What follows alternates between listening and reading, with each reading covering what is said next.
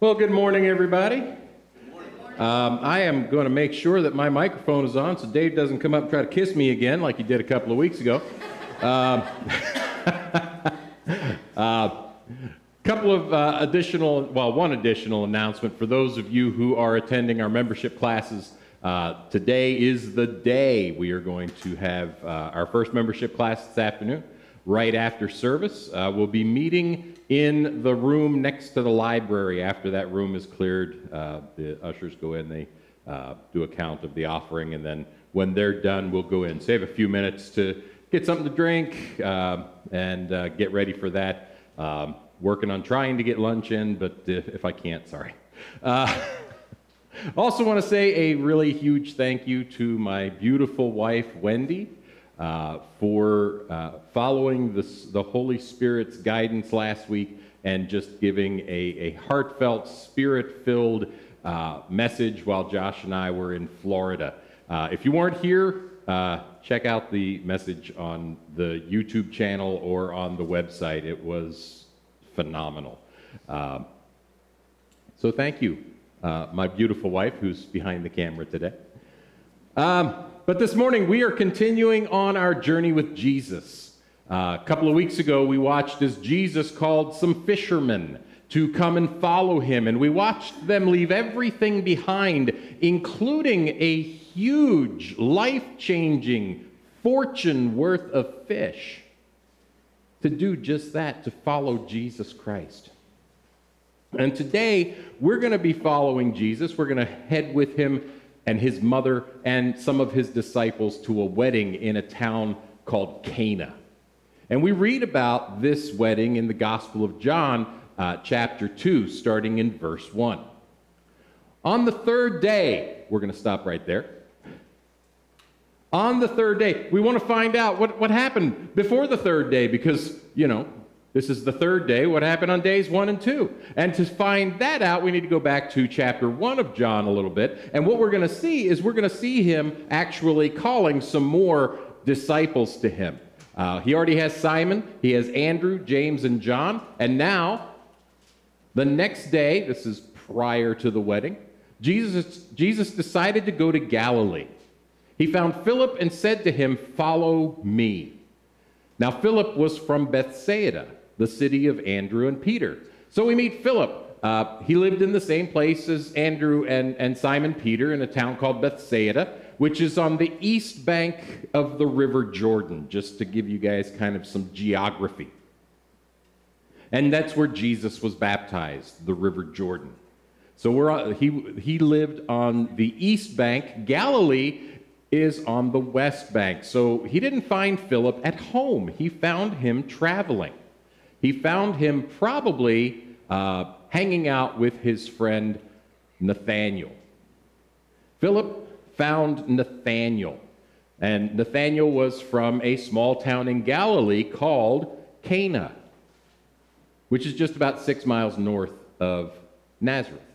And it's apparent that Philip and Nathaniel are friends. Uh, it's likely Philip found him in Cana or somewhere around there, probably at home. But Philip found Nathanael and said to him, We have found him of whom Moses in the law and also the prophets wrote, Jesus of Nazareth, son of Joseph. Nathanael said to him, Can anything good come out of Nazareth? It's obvious Nathaniel does not think highly of Nazareth, just six short miles away. It's kind of like a Ravens fan saying, Can anything good come out of Pittsburgh? Right? Oh, no, no, it's not vice versa. No, no. But even though Nathanael has made this rather insulting remark, Philip said to him, Come and see. Can you imagine the excitement that Philip has at this point? He's just met Jesus, he's just decided to follow him. He is so excited to introduce his friend to Jesus, even though he wants to maybe badmouth where Jesus is from. Maybe he doesn't believe that Philip has actually found the Messiah. Can anything good come out of Nazareth? And Philip says, Come and see. He is very excited here. And Jesus saw Nathanael coming toward him. So Philip, Nathanael, they got up, they walked towards where Jesus was. And Jesus saw Nathanael coming toward him and said, Behold, an Israelite indeed, in whom there is no deceit. And we don't have time to go into everything about Nathanael and the deceit thing today, but we will in the future. But Nathanael said to him, How do you know me? Jesus answered him, Before Philip called you, when you were under the fig tree, I saw you. And Nathanael answered him, Rabbi, you are the Son of God. You are the King of Israel. Because Nathanael knew that Philip had to come looking for him. Philip didn't know where he was. Philip couldn't possibly have told Jesus, Yo, Jesus, uh, Nathanael, he's going to be sitting under a fig tree because that's basically all he does all day is just sit under fig trees. He didn't know those things. But Jesus knew where he was. And of course, Jesus was far enough away that he couldn't possibly have seen Nathanael with his physical eyes. But he knew where Nathanael was. And Nathanael answered that knowing with, Rabbi, you are the Son of God, you are the King of Israel. And Jesus answered him, Because I said to you, I saw you under the fig tree, do you believe? You will see greater things than these. Nathanael had this massive change of heart. He had an experience with Jesus that nobody else, to his knowledge, had had. Jesus knew him before he even met him. And Nathanael starts to follow Jesus. And that brings us to this third day in John chapter 2. On the third day, there was a wedding at Cana in Galilee, and the mother of Jesus was there. Jesus also was invited to the wedding with his disciples. Jesus is not the main character in this story right now. Mary is the main character in this story. Mary is the one who had been invited to this wedding. Mary was there. And this is kind of a huge deal. We're going to find out in a couple of minutes why.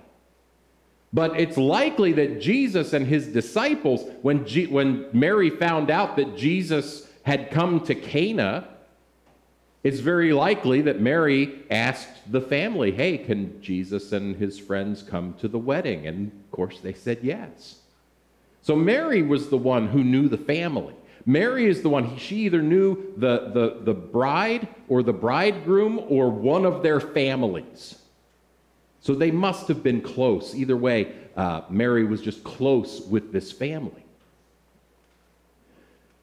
I want to talk a little bit about first century marriage because it does not look the way that it looks today. Uh, most of you remember your weddings if you're married. How many of you remember your weddings?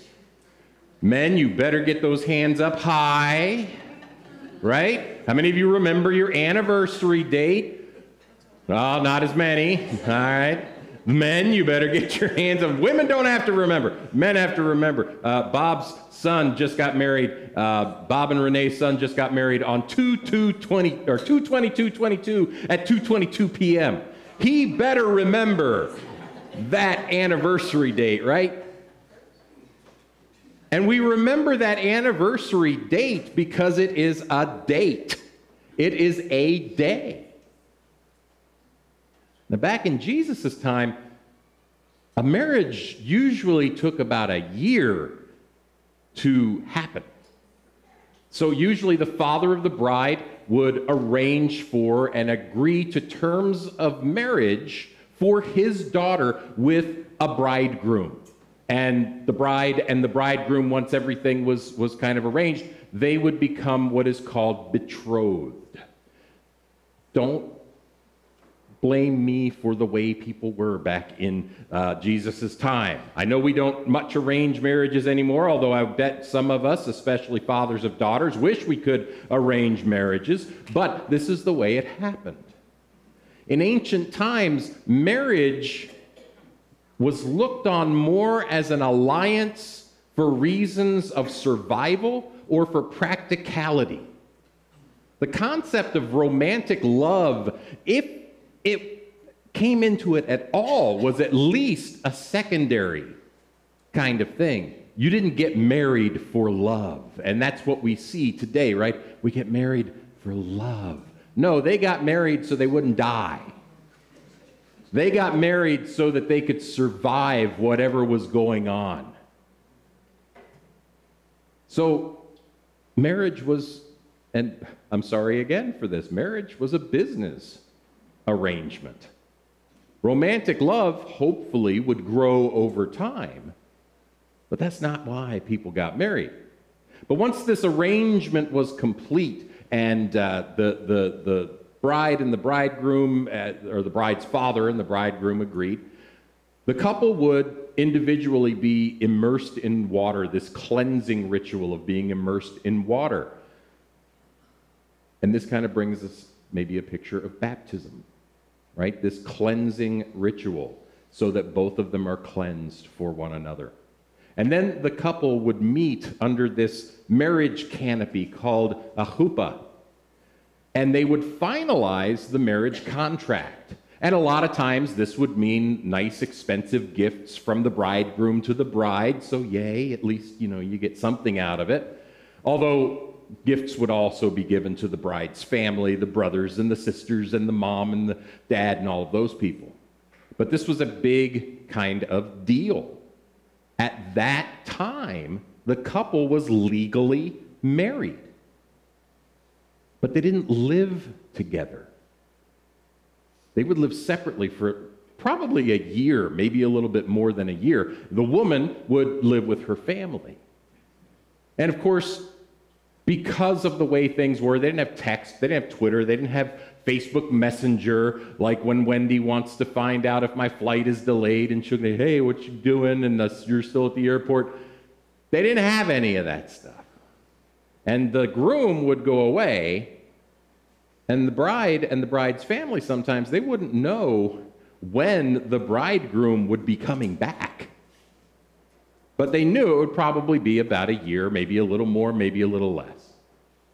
But the bride and her family would spend this year preparing for the, the, the, the rest of the marriage, right? She was still legally married. They're getting ready, they're preparing. And you women know what I'm talking about when you prepare for your wedding day, right? You spend a lot of time and you fret over a lot of things, and men go golfing and stay out of your way and just basically say, Yes, dear, whatever you want, dear. And that's the way it is. But in that time, women would prepare, they would be uh, doing all kinds of things to get ready to live apart from their mother and their father. And in the meantime, the man would go off and the man would prepare a place for them to live. Sometimes this meant buying land, uh, maybe building a house, uh, definitely making sure that he had. Uh, you know his own business affairs in order so that he could financially support his wife and later his family so he was doing all of these things to get ready for this woman to come and share their lives together. And then after about a year, the bridegroom would finally come back and collect his bride. And again, this is not my language. So don't, I want to have any women come up to me afterwards and like stab me in the eye or anything. But the, bride, the bridegroom would come back, collect his bride. And when the bridegroom came, there was this huge just amount of fanfare and music and dancing in the streets. Everybody was so excited that the bridegroom had finally come to collect his bride so that they could start living together and get out of dad's house. And when they came back together, they would gather again under this chuppah, this, this marriage canopy, to finalize the, the marriage, to finalize everything. And when the ceremony was over, there would be a wedding feast. And we're not talking about a wedding reception for which most of you spent, let's, let's face it, six months to a year planning the wedding day and the wedding reception. Anybody spend about that much time? How many of you spent much less time than that? How many of you spent much more time than that? Right? We spend all of this time getting ready for this one day, right? But this was not a wedding reception like we have today where we go and we get dressed up and we gather for a few hours and watch the wedding and then go and we eat and we drink and we sing Sweet Caroline by Neil Diamond and we do the electric slide and we leave our gifts and we go home, right? It's like a six hour thing that, that we do, right? Wedding feasts in Jesus' time typically lasted for seven days. An entire week, and every single day there would be at least one feast where every one of the people who came to celebrate this marriage would come and eat and drink and just celebrate the immense joy that these couples and their families were feeling. So that was that was marriage in Jesus' time. It was not entered into ill advisedly or lightly there were a lot of decisions made. There were a lot of things that happened. There were a lot of preparations that both sides made. And I want to leave this wedding here. We're going to leave Jesus and his disciples in Cana for a little bit. We're going to come back to him uh, and, and them a little bit later. But I want to turn our focus to a different passage in Scripture for the rest of our time this morning Ephesians chapter 5. And in Ephesians chapter 5, we read about. Uh, marriage. And Paul writes to the Ephesians Wives, submit to your own husbands. This is in the Bible, no stabbing. As to the Lord, for the husband is the head of the wife, even as Christ is the head of the church, his body, and is himself its Savior. Now, as the church submits to Christ, also wives should submit in everything to their husbands Husbands, you are not off the hook. Well, maybe you are because my slides won't work. Husbands, love your wives as Christ loved the church and gave up himself for her, that he might sanctify her, having cleansed her by the washing of water with the word. There's that idea of washing with water again in this marriage ceremony so that he might present the church to himself in splendor, without spot or wrinkle or any such thing, that she might be holy and without blemish. In the same way, husbands should love their wives as their own bodies. He who loves his wife loves himself. For no one ever hated his own flesh, but nourishes it and cherishes, cherishes it, just as Christ does the church, because we are members of his body. Paul had a couple of different reasons for writing this passage to the Ephesians, this letter that he was writing to them. He did. He wanted to give marital counseling advice to the members of the church because apparently something was going wrong. Men were not loving their wives as Christ loved the church. Women were not submitting to their husbands as we submit to Christ. Something was wrong, and Paul wanted to write to them about this. But I don't want to focus on that part of it today. I want to focus on the overarching idea of Paul's writing here, and we find that in the next couple of verses. Let's read on. Therefore, a man shall leave his father and mother and hold fast to his wife, and the two shall become one flesh. This is a direct quote from Genesis chapter 2 when God instituted marriage. Therefore, a man shall leave his father and mother and hold fast to his wife, and the two shall become one flesh. And this is the point that Paul wanted to make. This mystery is profound. And I am saying that it refers to Christ and the church. Read that again. This mystery is profound, and I am saying that it refers to Christ and the church.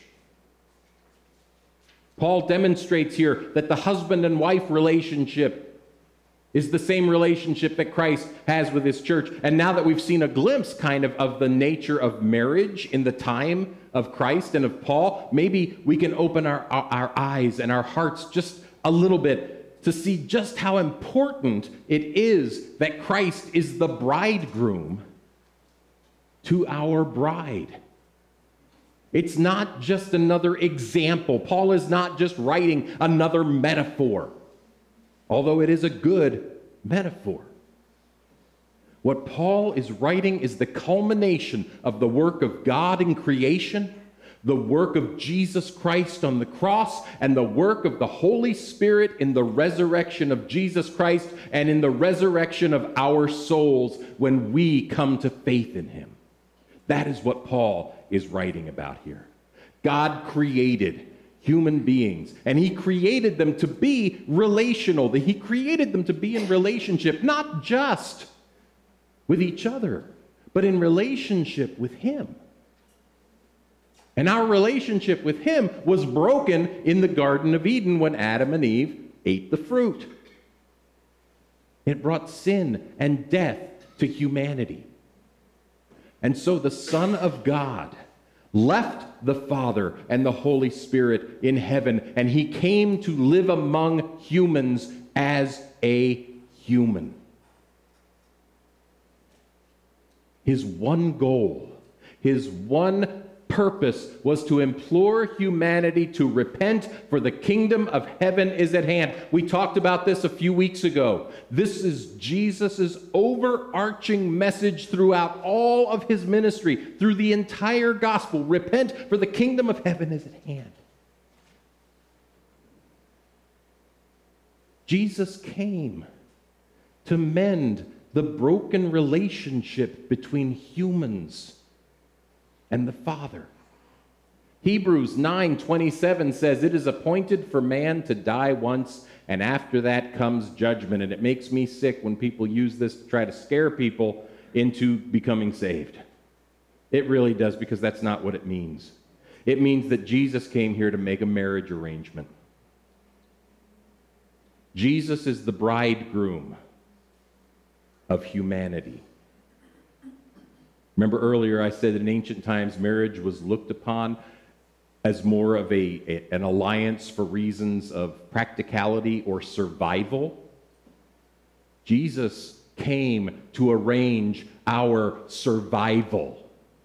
Jesus came to arrange our spiritual survival. We read on in Hebrews chapter 9 So Christ, having been offered once to bear the sins of many, will appear a second time, not to deal with sin, but to save those who are eagerly awaiting him.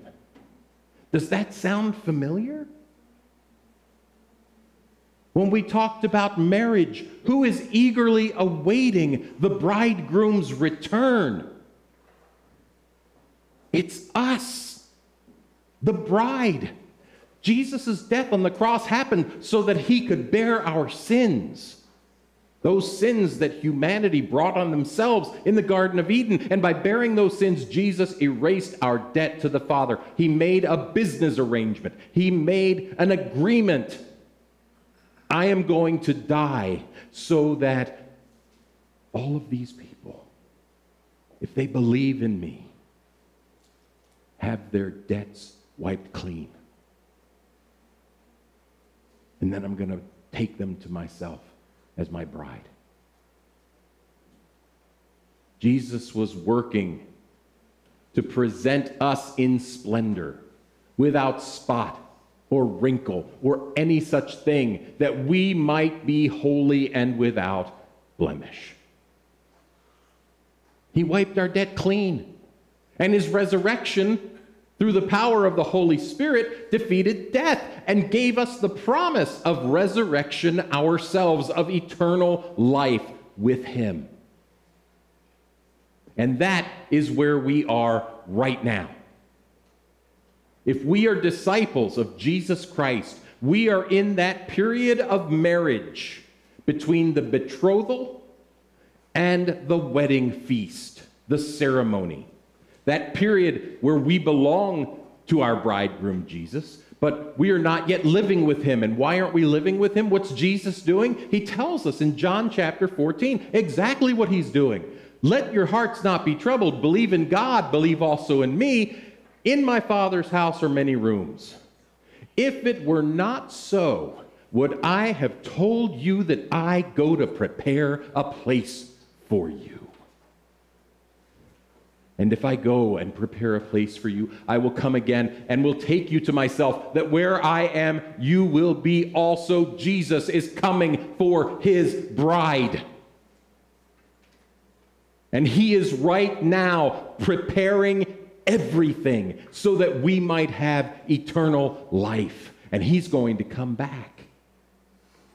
To much fanfare, we read in Revelation that the trumpets will sound the music will sound, the angels will sing around the throne of God when Jesus comes to collect his bride. So that's what Jesus is doing. What is it that the bride, the church, what is it that we're supposed to be doing right now? We are supposed to be ready. For the Son of Man is coming at an hour we do not expect just like the bridegroom. We don't know exactly when he's coming back. So we need to be ready at all times. And how do we remain ready? There's many ways that we remain ready. The first is that we're supposed to go, therefore, and make disciples of all nations, baptizing them in the name of the Father and the Son and the Holy Spirit, teaching them to observe all that He has commanded us. Christ wants all people to come to Him, to believe in Him, to become a part of the body that is the church. He wants them to become his bride. And as the church, and this is church universal, and it is also church morning hour chapel church, we are Christ's representatives. We are how all nations hear the gospel and become disciples. And we must stop being timid when it comes to sharing the good news of Christ with people.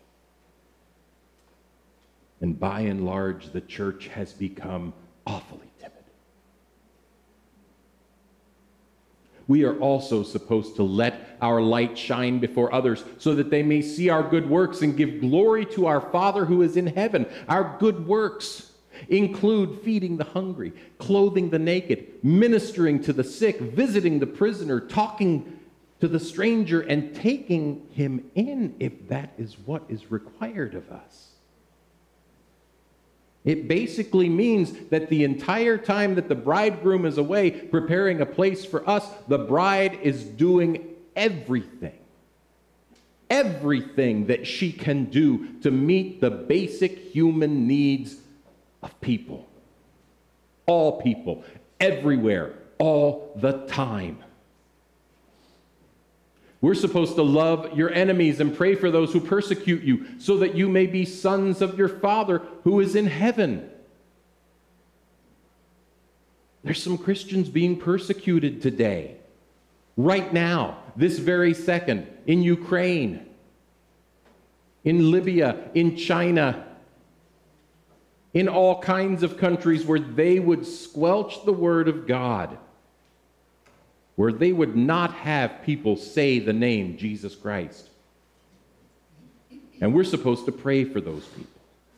We're supposed to pray for those who are persecuting our fellow believers. That's just weird.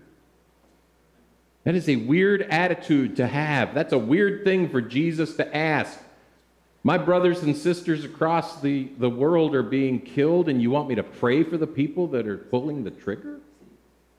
Yes.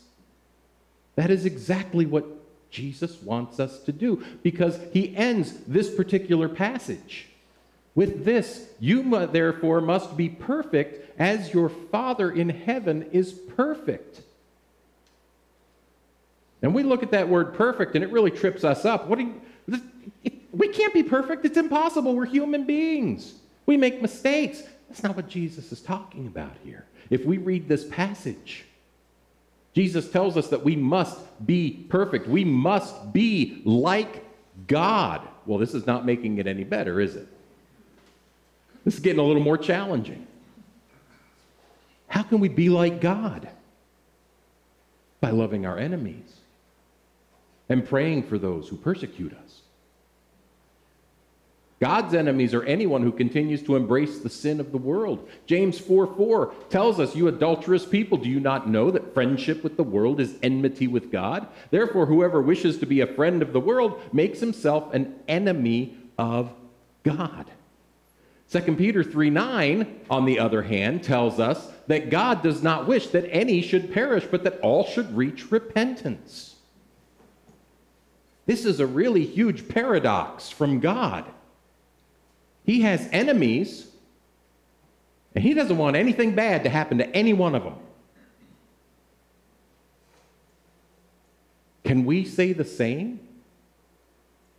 If we can't, we're not perfect like God is perfect. And we need to be.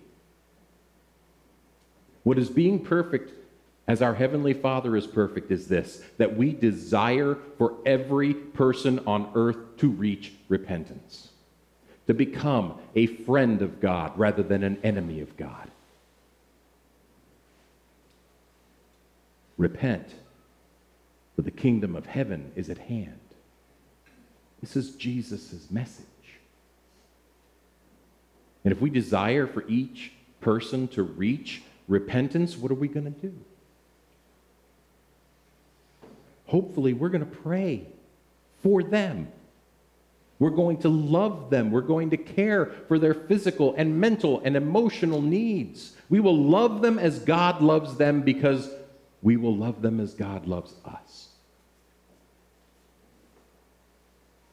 We need to care that people are enemies of God. Let me say that again. We need to care that people are enemies of God. We need to make the conscious decision to say that if they are that important to the Father, they have to be that important to me.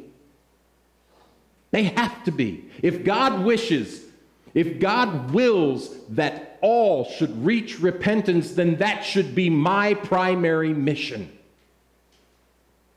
to find anyone who is an enemy of God and to live a life that points people to Him, uh, live a life that points to my own repentance, to my own relationship with God, and shows them that that is the good way. And yes, that will also call for me to care for them physically, mentally, emotionally, and spiritually. There are close to 7.9 billion people in the world today. This was as of the beginning of February. They made this estimate. There are 7.9 billion people in the world today, and almost 2.4 billion of those people claim the title of Christian. Even if all 2.4 billion were truly, authentically Christ followers, Christ's disciples, and we know they're not all. But even if they were, 2.4 billion of them, that leaves 5.5 billion people who are not. 5.5 billion people in this world who do not know Christ. And let me give you another number. Over 2 billion of those people have never heard the name of Jesus. They have never heard the gospel. They are what we call unreached. They do not have anyone around them to bring them the message of the gospel.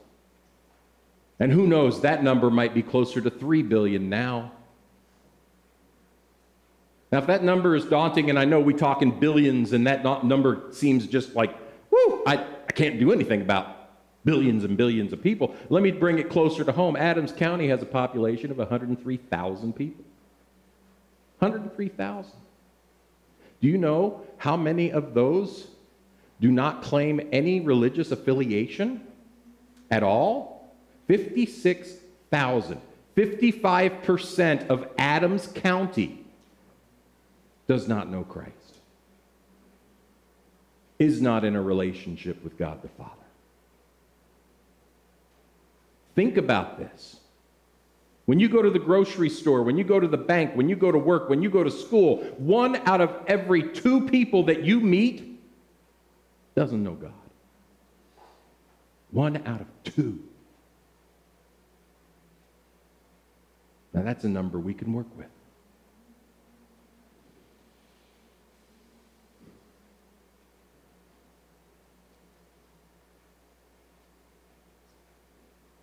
We have work to do.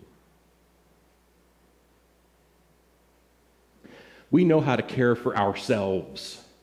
We know how to care for each other here in this building. And we've even made a good start at caring for some of the people in our community and some of the people around the world. But it's time, church, it is time, Morning Hour Chapel, to take things to a much higher level. And the rest of what I'm going to say today is going to scare some of you. It might even keep you from continuing to come here. It is time to start truly and deeply caring that 56,000 people just in our county do not have a relationship with God the Father. And the numbers are staggering. Over 20% of people have never heard the name of Jesus in the United States, except in movies when his name is used in vain. They've never opened a Bible, they've never stepped foot in church. And what's worse is they, they don't ever plan to step foot inside of a church building. And if they're not going to step inside of our building or any of the other hundred plus church buildings in Adams County, we need to go to them. We need to leave this building, get out of this building, get out of our com- comfort zones because we are comfortable. We live very comfortable lives. How can I be comfortable when I know that 56,000 people will not know eternal life in Jesus Christ? We need to be perfect. As our Heavenly Father is perfect, we need to care. Not just say we care. We need to look at one out of every two people that we encounter in our lives and realize that God wants them too. Would you pray with me? Heavenly Father, you know this was a hard message to write. It's a harder message to deliver, and I am having no doubt that it is a, an almost impossible message to hear.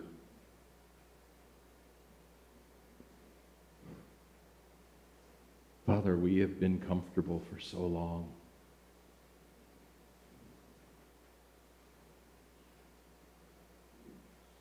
Maybe we've closed our eyes to those people who you want in relationship with you.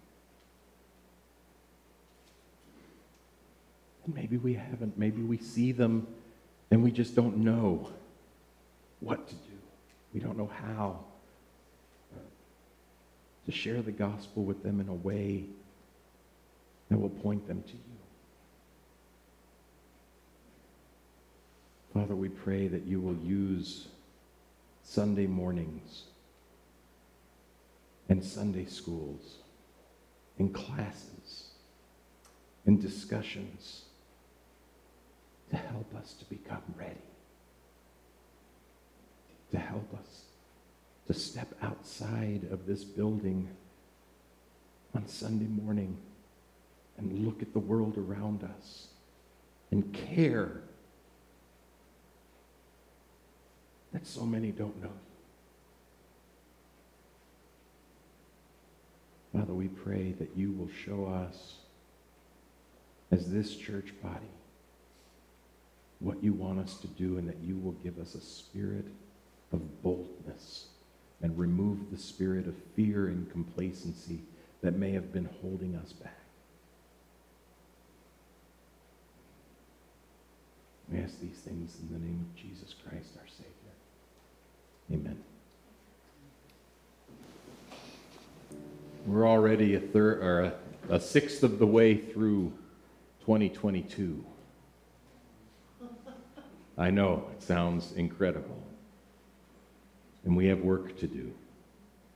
By the end of March, actually, hopefully on March 19th, I'm going to be sending out an email this week asking all of our ministry leaders, our deacons, our church board to gather here at the church for a morning of prayer, a morning of discussion, a morning of planning how Morning Hour Chapel can start to reach 56,000 people in Adams County.